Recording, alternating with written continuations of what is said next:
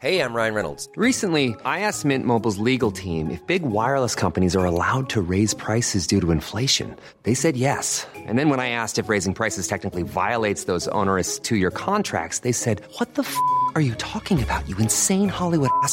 F- So to recap, we're cutting the price of Mint Unlimited from $30 a month to just $15 a month. Give it a try at mintmobile.com slash switch. $45 upfront for three months plus taxes and fees. Promo rate for new customers for limited time. Unlimited more than 40 gigabytes per month. Slows. Full terms at mintmobile.com. You guys, I know that the second impeachment trial of the president is an historic, unprecedented, actually, and solemn event. But I don't think we should let the moment pass without thanking the universe for the gift that is his lawyer, Bruce Castor. OMG. This guy is to presidential impeachment trials what Marianne Williamson is to Democratic debates. Oh my god. Yeah, it's just so cringeworthy though. It's like I, there were a lot of memes of like you know unfrozen caveman lawyer and like like a chicken lawyer like from you know from like crash from outer space. I think he outdid all of them. I really No, do. I mean, it was. I was just slack jawed from the beginning of it. It was. It was fabulous, and it really reminded me of Marianne Williamson. You were just excited every time it was her turn to talk. Because In- you had no idea what no would come idea. out of her mouth. Yeah, exactly. and so I want to propose that she should get in trouble and have him represent her. On any hill, you would be with her, wouldn't you? Oh yes. Even impeachment. I can get behind this.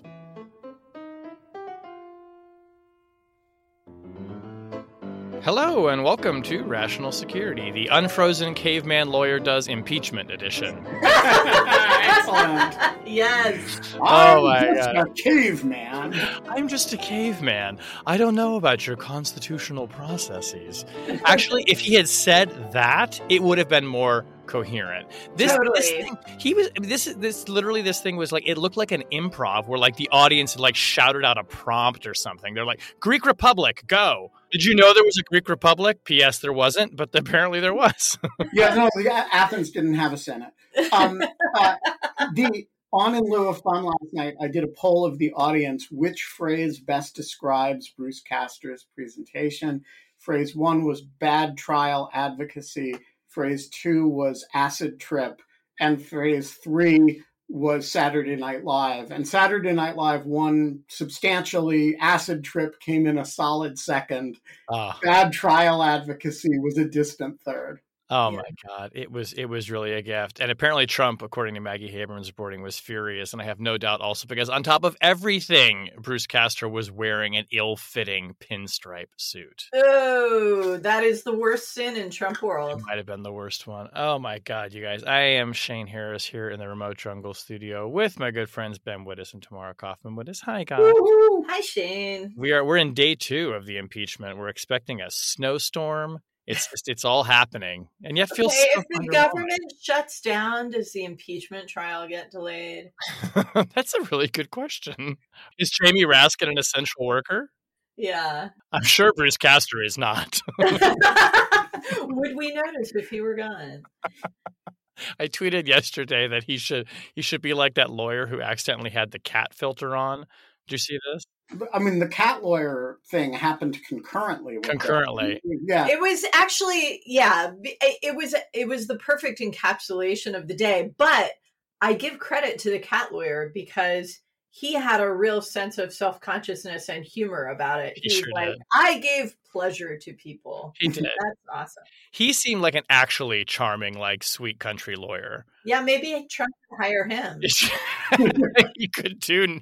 I'm not sure he could do Could not do worse. I'm really sure. Oh my God.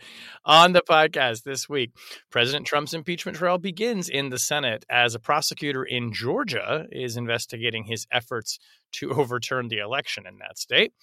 President Biden sets out to revitalize national security and foreign policy in his administration, and the U.S. is perhaps cautiously rejoining world bodies it left under Donald Trump.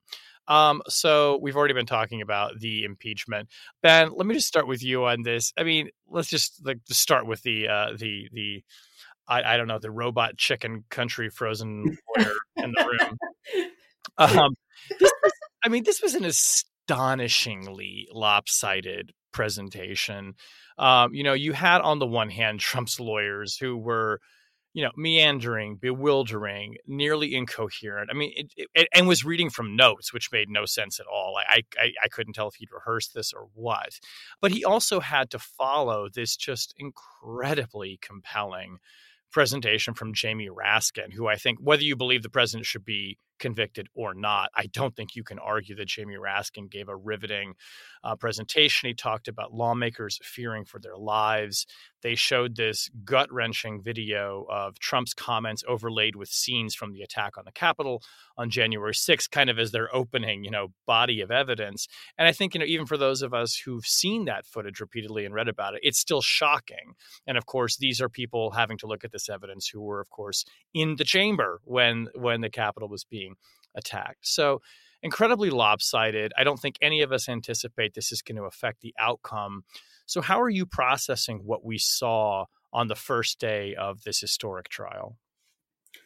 Well, I guess I would start with the fact that, you know, the presentations were, in fact, just as lopsided as you described.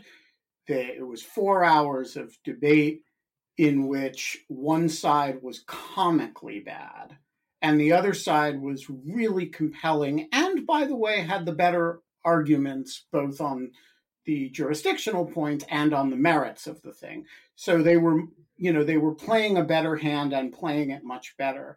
And all of that had the effect of moving exactly one vote which is to say bill cassidy of louisiana went from on january 26th voting to dismiss the case as unconstitutional to voting to let it proceed yesterday. So for you know, it's very rare in the Senate you get to test what good advocacy and good arguments are worth in the form of votes. And in this case, they're worth 1% of the Senate. And, you know, the managers need to move 11% more than that at least in order to ultimately prevail and that's you know seems like it is un, unquestionably not going to happen. And so i think the the you know the first point is that there is this is really more about creating a record and making republican senators vote in the face of that record in as embarrassing a fashion as possible rather than it actually being about persuasion.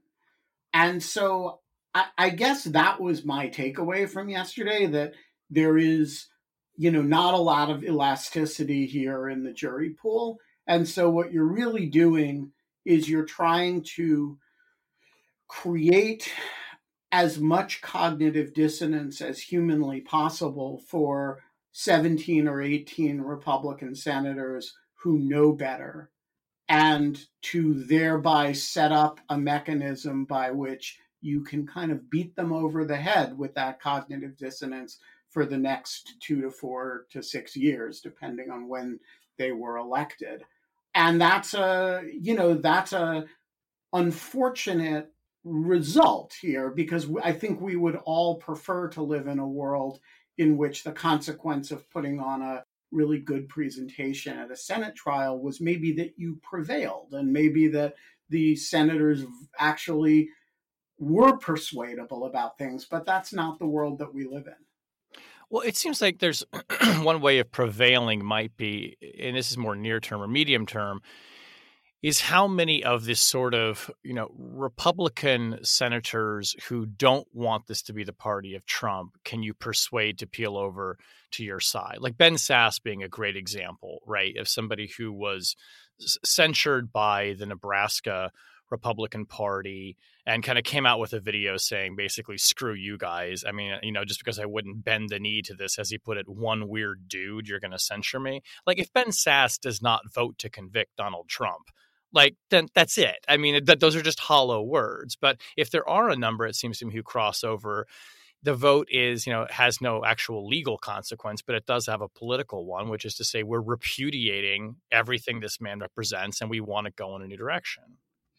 Yeah, I I feel like that's the, you're right that that is the thing to watch, but I also think that that as Ben suggested, that's the thing that actually isn't going to happen. Like If Ben Sasse, in fact, votes to convict, I will be impressed and I'll be surprised because I think, frankly, if there were a secret ballot, okay, you'd have individual senators actually thinking their way through this. What's the percentage for me? Do I think there's a chance for the Republican Party to actually oust Trumpism and end this cult of personality, or are we doomed to deal with it?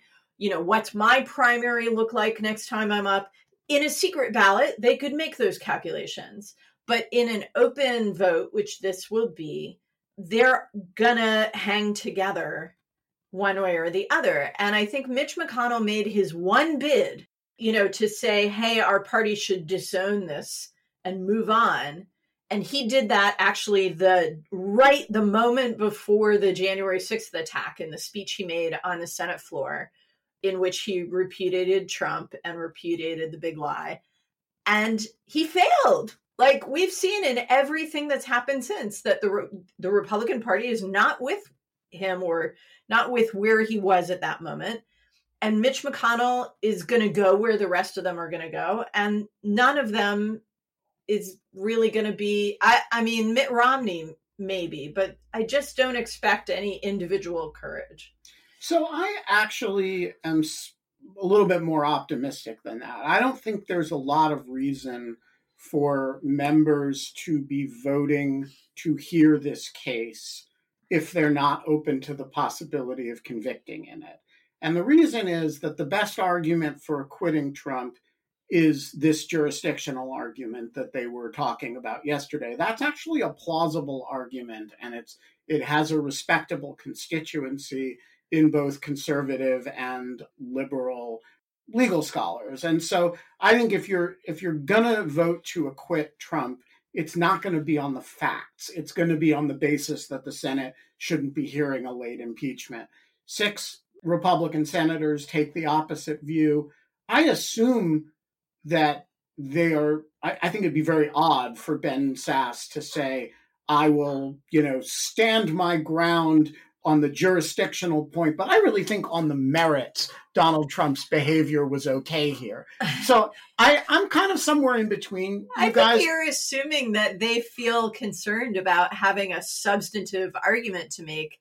This is just this is a political exercise, and all they need is the tiniest fig leaf, and they already have it. Well, but but but then why didn't they wear it yesterday? All but six of them did and right, you but, need and you need 11 more to convict and oh, you're not going to get them. Well but wait a minute. I'm not saying that you're going to get 17 total. I'm i uh, started by saying you're not. The question is whether the six republicans who you know who voted yesterday to hear the case oh, are open to so I, I think we're going to get more of them than just mitt romney. I think the effect in the Senate is going to be very similar to the effect in the House. The effect in the House was First time you had an impeachment, you had no Republicans. Second time, you had about 5% of the caucus.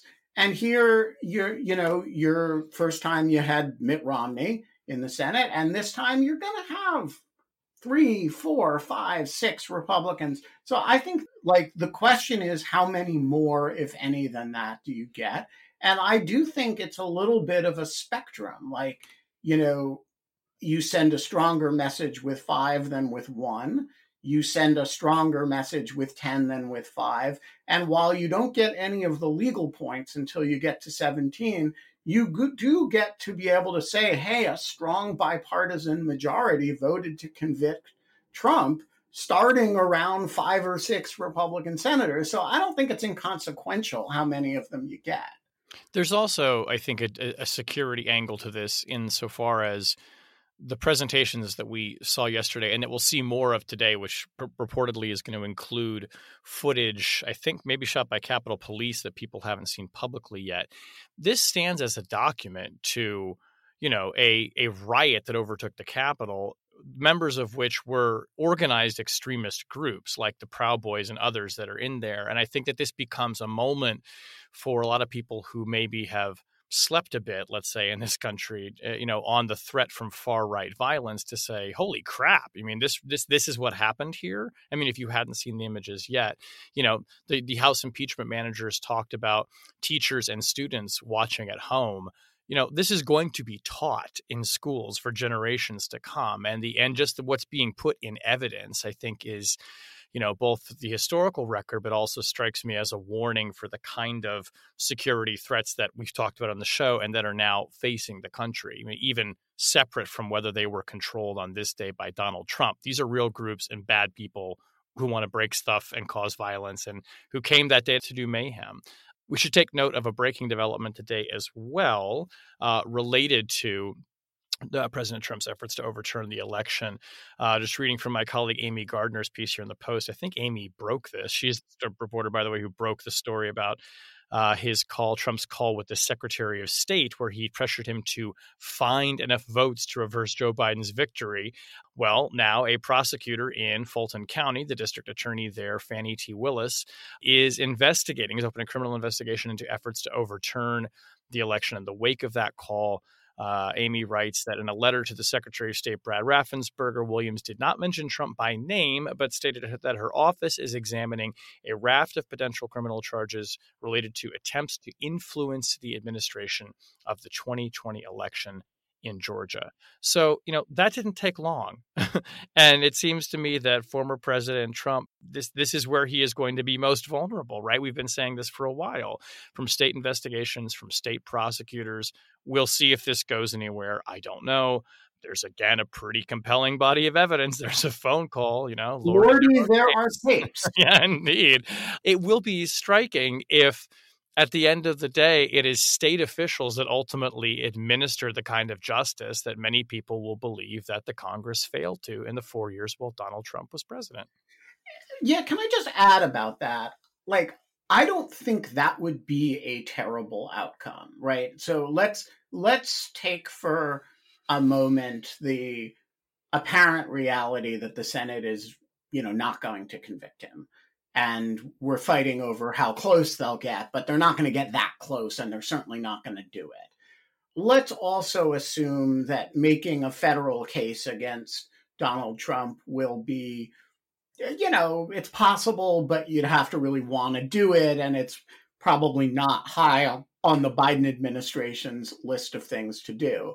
If I were a prosecutor in Georgia and the Secretary of State of Georgia had released a tape of the president of the United States bullying him to change the election results in Georgia. And I had a statute on the books like the one they have in Georgia.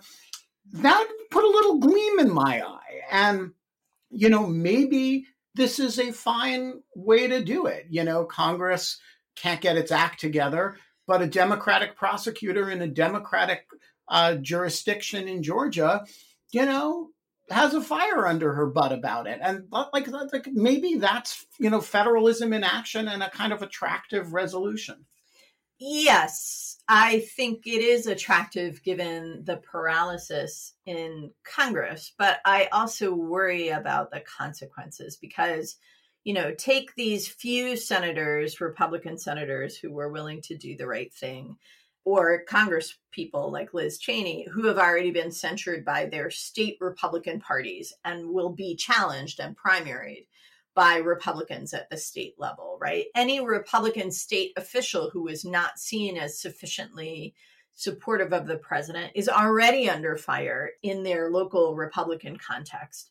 And so if you have a state Democratic official, like in Georgia, prosecuting a case against the former Republican president of the United States, I think you're basically lending oxygen to the local base, pro Trump base of the Republican Party.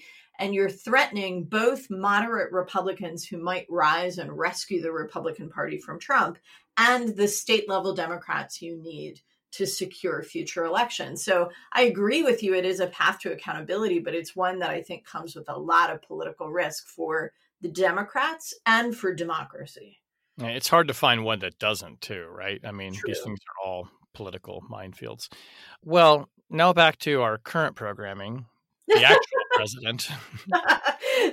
the, the, president who actually cares about governing the country. He just shows up in the morning and does his job kind of quietly and then goes home. I, although I think his his arm is getting a little tired from signing all these things. A lot of stuff, a lot of stuff, a lot of memos, a lot of memoranda, a lot of policy positions. Yeah, we get to practice our, our Latin plural, memoranda.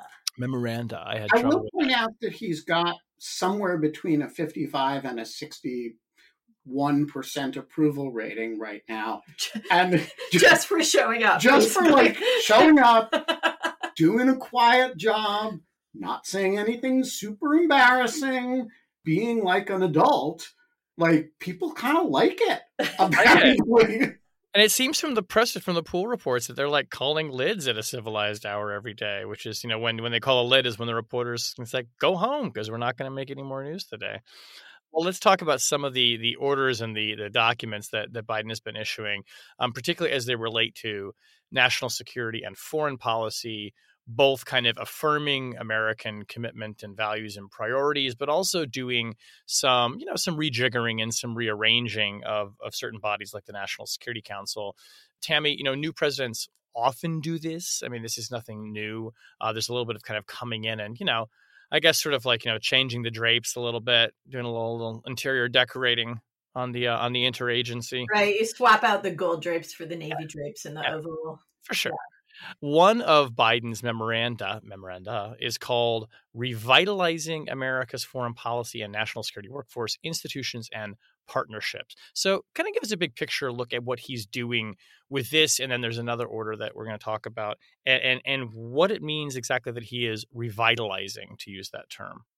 Yeah, well, and it's it's interesting because that memo was issued last week along with a sort of standard new president's memo about who's on the National Security Council and who's on the Principals Committee and stuff, which we'll talk about in a minute. And the National Security Council one got way more attention than this one about the national security workforce. But frankly, I think this one is much more significant there's a lot packed in there. It covers really three or four different, very different topics, and it's really, really meaty.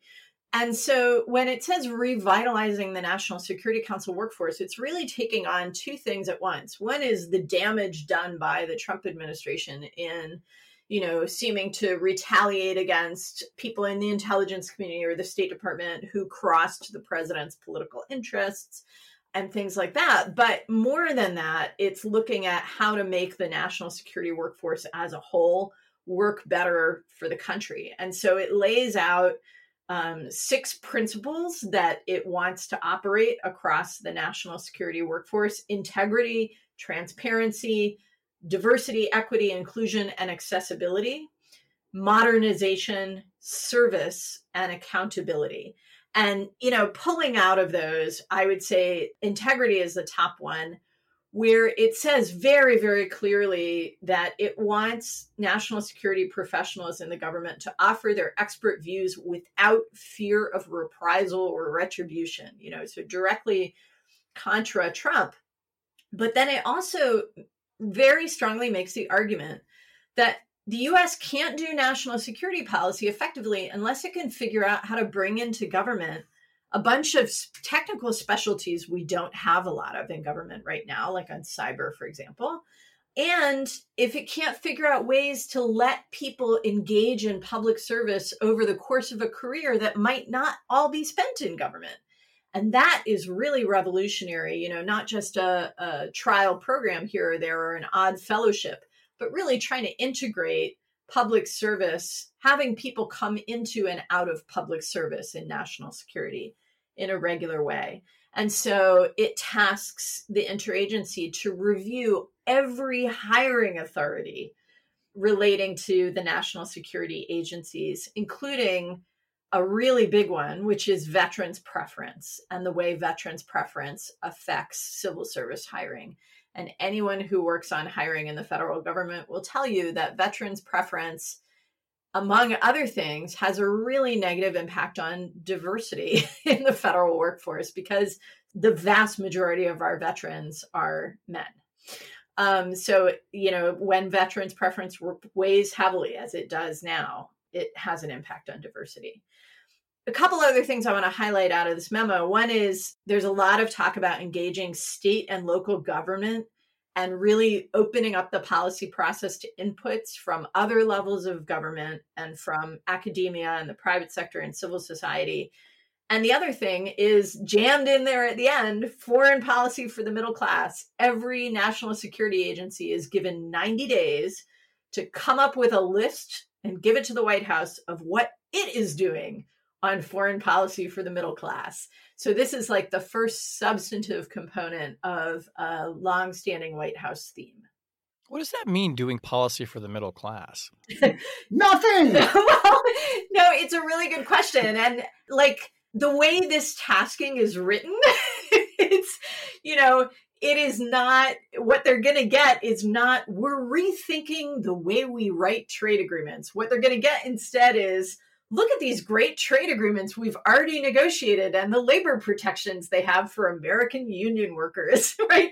So it's really a it's written as a box checking exercise rather than really transforming the way we think about foreign policy. And I I get you know, I will give them the benefit of the doubt that this is step 1, but it's not super meaty. Okay, I want to be a little snottier about this. Um, I was hoping you might. Um, there are policy areas that beg class issues. With the solitary exception of trade policy, foreign policy is generally not in those buckets.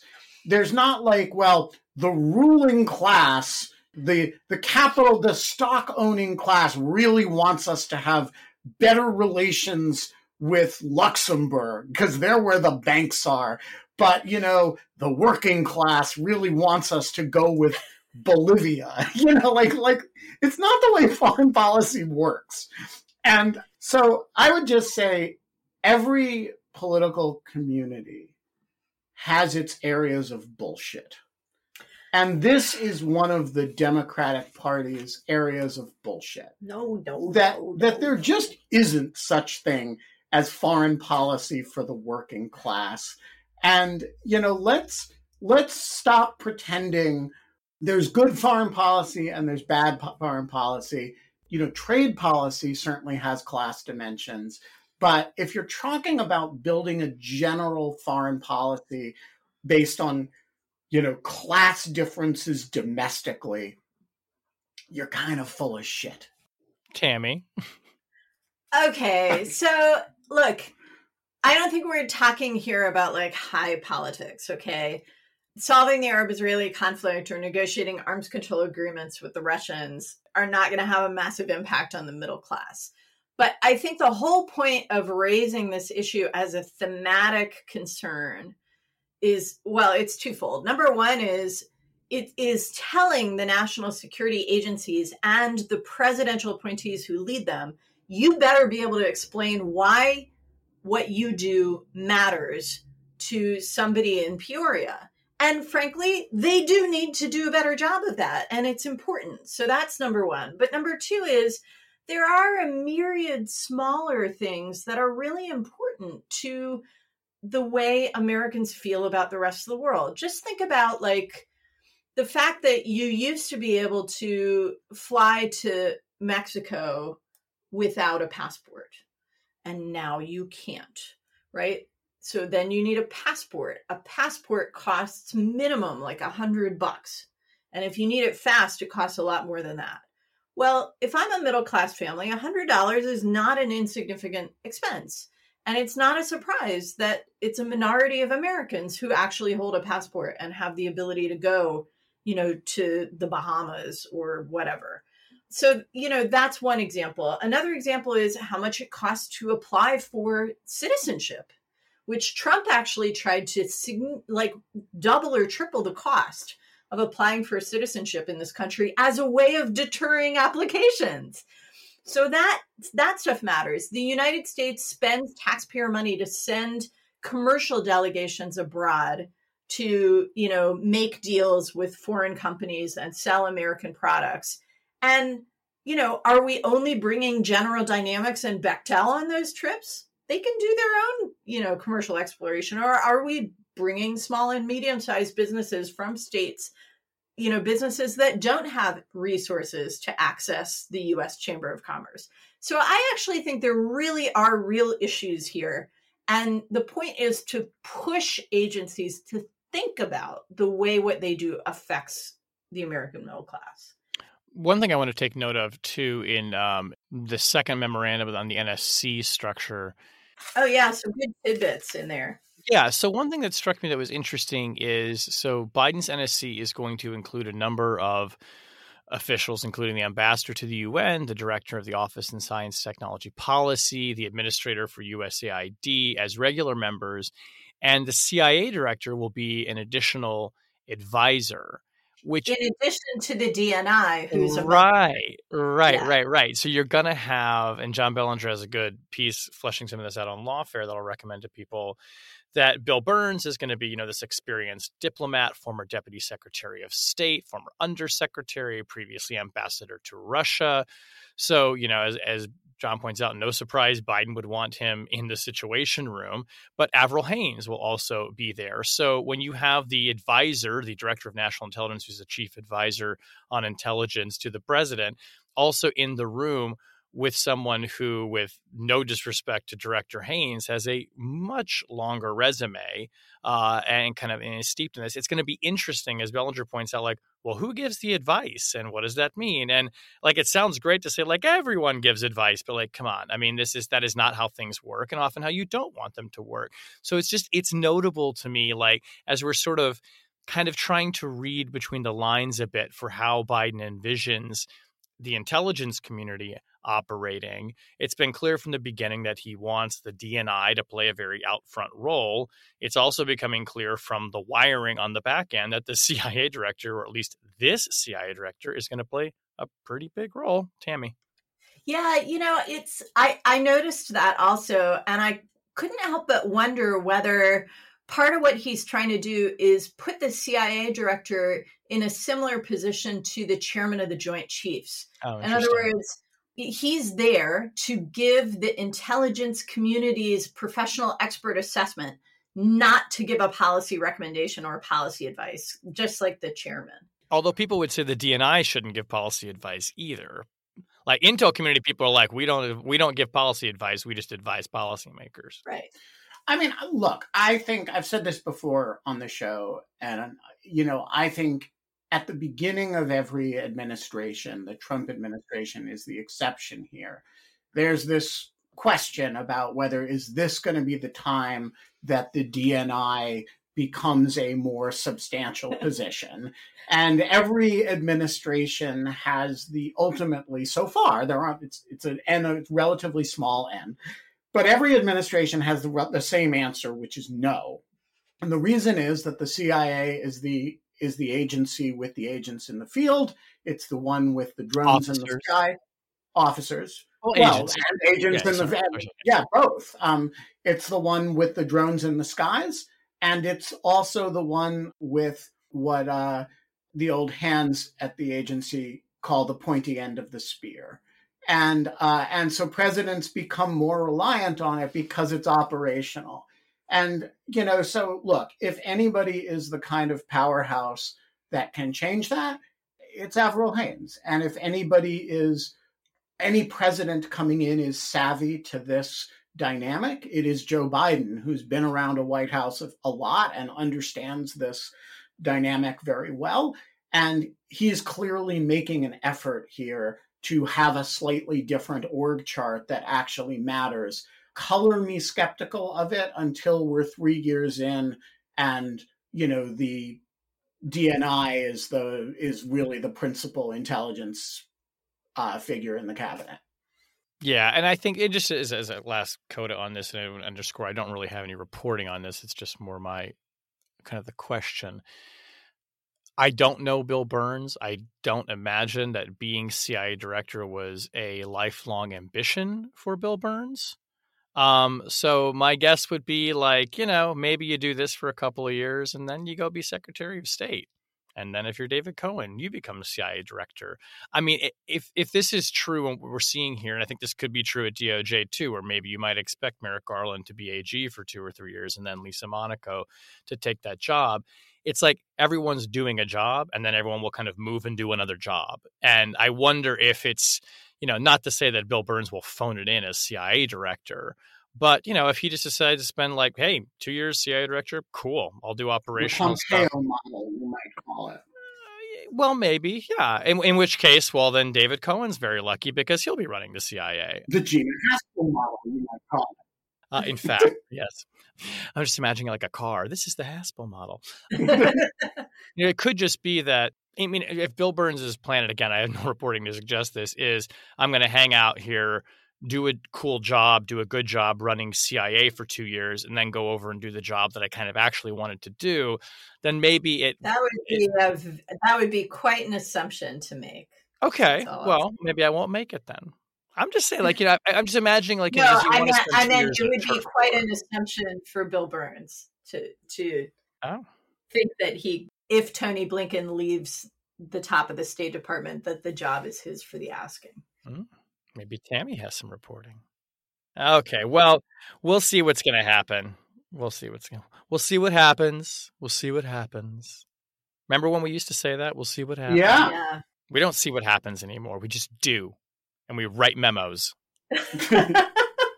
and sign them. We sign memos we sign memos affirming our commitment do. to lots of things. All the things. Speaking of all the things, things that we used to not do and things we're doing again. We're back into multilateralism. Multilateralism is sexy again, you guys. We have to all work on our on our ability to say it three times fast. Multilateralism. Multilateralism. I can say multilateralism sequentially as many times as you want. Excellent. Well, you're going to be saying it a lot in the next four years. Multilateralism, multilateralism, multilateralism, multilateralism. So many laterals. Oh, Yeah. God. Multi multilateral. Uh, Tammy, we took it as a given that President Biden would rejoin organizations like the World Health Organization, which the Trump administration left, that we go back into the Paris Climate Accord, uh, that he would reaffirm U.S. commitment to NATO, which he did, I think, in the first week when he tweeted out his phone call with the Secretary of General of NATO. So, how does the new administration rejoin these organizations while at the same time dealing with the obvious political reality that a large number of Americans, including American policymakers, are skeptical or even hostile to these groups and to the idea of, you know, I mean, we're still, I mean, there's still a big part of the country that believes America first uh, and, you know, will immediately just reject any kind of idea that, nope, what we should do is go back and hold hands with all of these funny lateral organizations.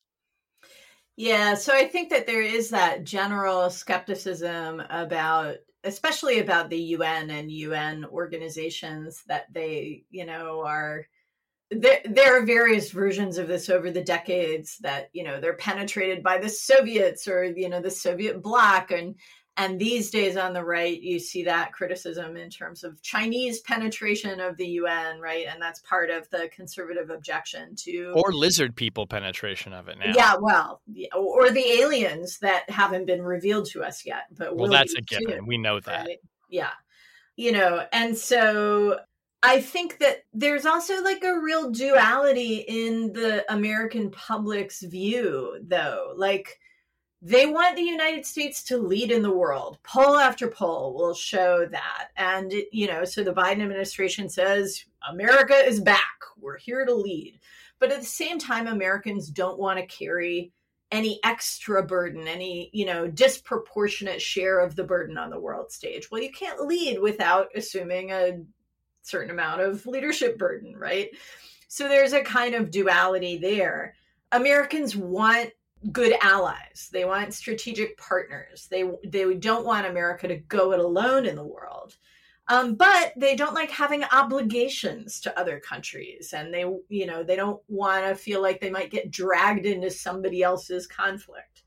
You know, you can see some of this too in terms of like the immediate decision of the Biden administration to rejoin the World Health Organization you know, Americans say, yeah, that's great. We need to cooperate globally to fight this virus. But, you know, we're very suspicious of the World Health Organization um, because it was too soft on China and we're suspicious of the, of the Chinese. You know, and so it was interesting to me, like what symbolized this duality most of all was this past week when Secretary of State Blinken announced that the US was going to re engage with the UN Human Rights Council. They didn't say rejoin because they're not rejoining yet. Um, they're trying to thread this needle. So they said the US will re engage at the Human Rights Council as an observer. Now, I'm guessing that this is preliminary to rejoining in a full sense. Um, and being an observer at the Human Rights Council lets you do a lot, including speak in front of the council and sponsor resolutions with members of the council. Um, and so it'll let the U.S. coordinate with, say, Western European governments on, you know, condemning Chinese human rights abuses. It'll let the U.S. do almost everything that being a member would do, but they couldn't just rejoin. And I think that that's, you know, it, it's it'll be interesting to see if they succeed in threading that needle. It'll be interesting to see if they succeed in convincing the American public of the value of this kind of multilateralism. Paris also, okay, we rejoined Paris. What does that mean? Like, what does that get us really? Um, and I think that's that's going to be the harder part. So, a couple things. This is a very old tension, and people forget this. But we came in the fifties within a hair's breadth, I think one state, um, short of a constitutional amendment to make it way harder to join international organizations, the so-called Bricker Amendment. And this was that's a, that's a deep cut for you uh, U.S. foreign policy folks. Uh, you know, and what was that about? It was about you know the perception on the part of Southern senators that international law was going to be used to restrict slavery. Not slavery, sorry, Jim, Jim Crow. Crow. This was a a big tension. It was a big part of what drove the sort of Taft wing of the Republican Party and it's an old thing, you know, this suspicion of the U- the transatlantic alliance, the Birch Society had a big whole thing about world government, which was partly about communism, but was just partly about international cooperation. It is fueled by a number of things. One is crazed isolationism. Another is the fact that a lot of these UN agencies are actually really corrupt and uh, behave terribly. And, you know, the and the only thing worse is not having them. Well, I, I mean, I query whether that's true of the Human Rights Council. It is certainly true of the WHO, right, which behaved really badly with respect to China on, on the Wuhan situation. And by the way, the reason there is no uh, smallpox in the world is because of a WHO vaccination program, right? And so, like, like it is possible to say, hey, some of these some of these agencies really are not functioning the way you would want them to function, and also understand that you know U.S suspicion of international organizations has roots in a lot of things, including, you know, American pathologies. And um, those two things feed on each other in a very regular way. And I think, you know, figuring out how to engage constructively with organizations given our own domestic pathologies and the pathologies of the organizations in question is actually a very hard problem.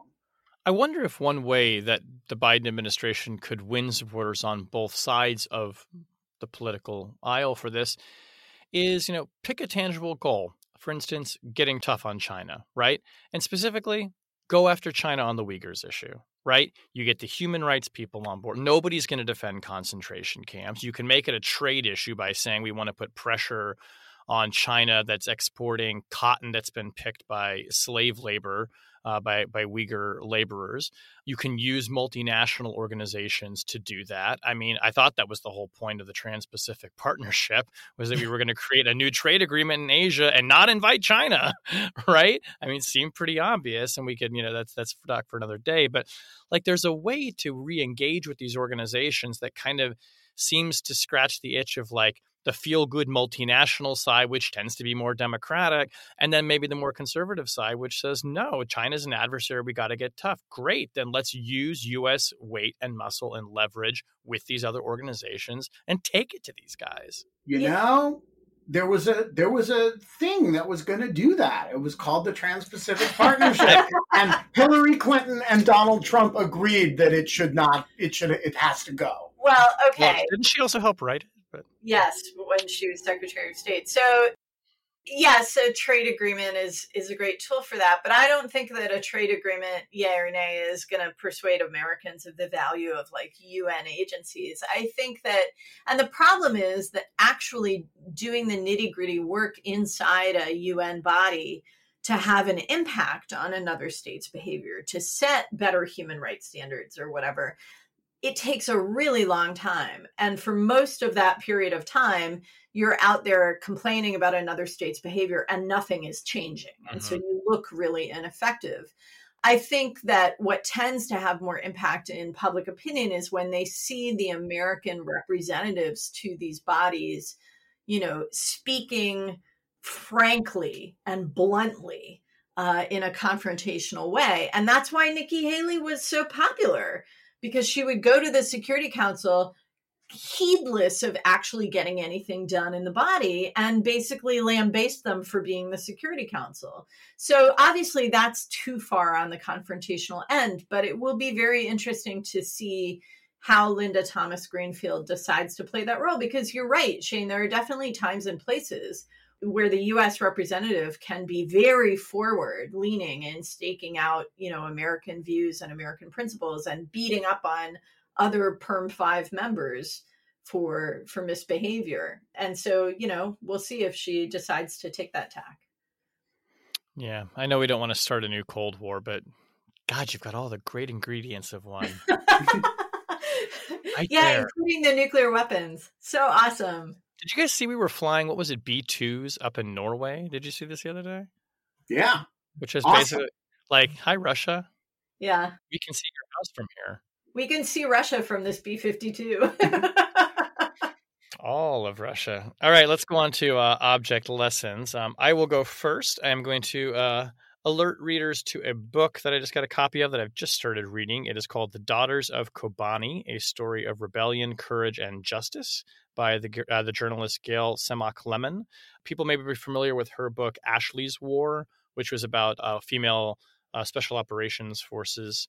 Uh, this is about the uh, this new book, The Daughters of Kobani, are about the uh, the female Kurdish fighters who fought ISIS and kicked their ass, as the book tells me. It's a really fascinating story. The, the, Kurdish fighters are renowned for their military prowess, and also this book is about kind of both the um, the particular fighting skill of the women fighters and commanders, but also this group of them for whom the idea of women serving in the military is part of an overall kind of political, philosophical ethic of equality and gender equality. And so it's seen as not only kind of a fight for their literal survival in terms of going after uh, these forces, uh, but also a for their kind of political and uh, survival as well and social. Uh, so it's a very it's it's a very compellingly written book. She spent a lot of time with these fighters on the ground um, and goes into the introduction a little bit about how uh, um, she got onto the story, which is also just a great journalism story about how she kind of fell into it.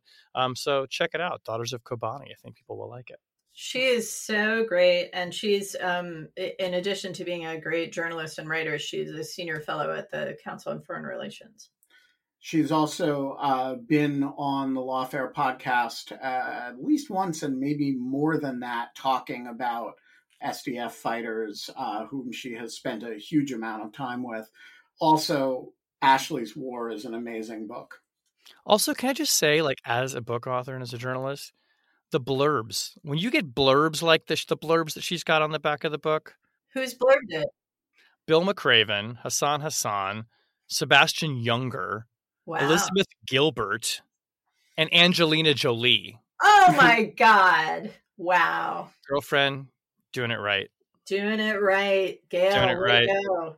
go get it. Ben. Well, I have been inundated this week with people sending me a Washington Post article. It is an article about we might say, a baby cannon casualty. Oh, I know where this. I almost sent you this. Yes, well, you almost, and about 300 of your closest friends, in fact. Um, so, first of all, I just want to say that um, baby namings gender reveal parties, baby showers. If there's a word, an infant involved, like a human infant, don't bring explosives. Yes, this is a Right. basic rule. like like we a lot of forest fires are being set by people blowing things up to celebrate babies just you know champagne cigars Champagne can explode. clapping your hands hugging not during covid of course family in michigan has a nice little cannon they blew it up to celebrate at the uh, baby shower the cannon exploded and shrapnel killed somebody present i think grandmother I thought, oh, I thought it was a younger person, but yeah. Either way, it's bad. It's bad. so first of all to everybody sending me uh, this with warnings about baby cannon i will say we blow up baby cannon under pretty controlled circumstances with appropriate protective equipment to number two if you've never done it before and you're new to it maybe yeah, get some help like learn how to do it before you blow things up I thought these people powder. were cannon experts, though. well, they had used this cannon before, apparently. It was not the first time they. I'm not sure they did anything wrong. Number three, baby cannon is much smaller than a signal cannon like this and uses a lot less Yeah, powder. is like a BB gun. This was like a an, like a cannon. This was Yeah, like, I mean, it know, was like, you know, not full size. Uh, but number three, you know, if there are cracks in your cannon, don't use it. God. So don't kill grandma. Uh, and yes, I already know about the Washington Post story about the baby cannon fail. Oh. You know who doesn't do these things at baby showers? Gays. And and somewhere out there, there's a gay who did this, and somebody's going to tweet at me the article, and that person is going to be in big trouble. Don't do these. What is this gender? It's like the the blue cake, the pink cake, the, Oh, the the, well, the whole gender reveal party is a ridiculous thing because even if you think you know your child's gender, they're going to surprise you when they're 13. Yeah, just you wait. They're- You're gonna you're gonna wish you had a cannon. Yeah. Yeah. You're going to Oh wish you'd have a modesty about revealing their gender before they were Wow. ready for you to. Wow. Well, we need no cannon to reveal that it's the end of the podcast. Poof. Poof. Boom.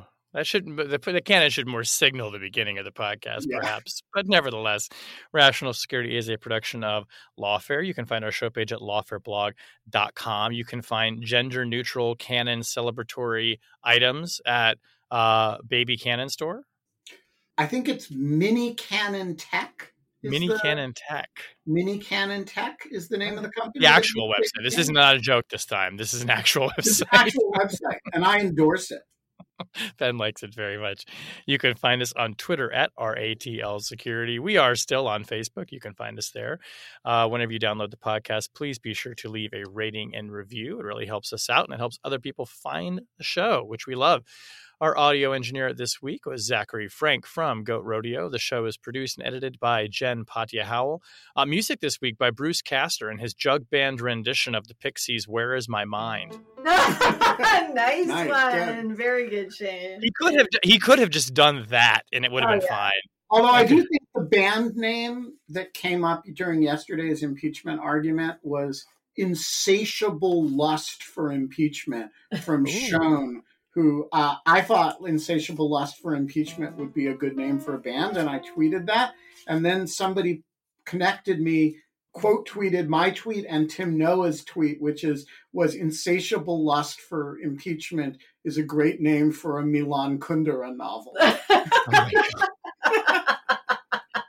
the unbearable, insatiable light of impeachment. The book of laughter and impeachment. That's about what it felt like. Well, Sophia Yam would definitely play in one of those bands. Mhm. All right. Well, on behalf of my good friends Ben Wittes and Tamara Kaufman Wittes, I'm Shane Harris. We will talk to you next week. Kaboom.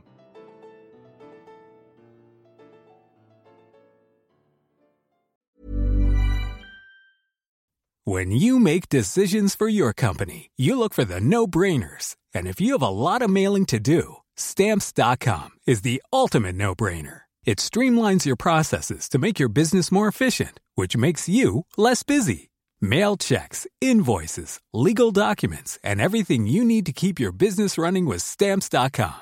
Seamlessly connect with every major marketplace and shopping cart. Schedule package pickups and see your cheapest and fastest shipping options from different carriers with rates up to 89% off USPS and UPS rates. And with the Stamps.com mobile app, you can take care of mailing and shipping wherever you are. Make the same no-brainer decision as over 1 million other businesses with Stamps.com. Sign up with Code PROGRAM for a four-week trial, plus free postage and a free digital scale. No long-term commitments or contracts. That's Stamps.com. Code PROGRAM.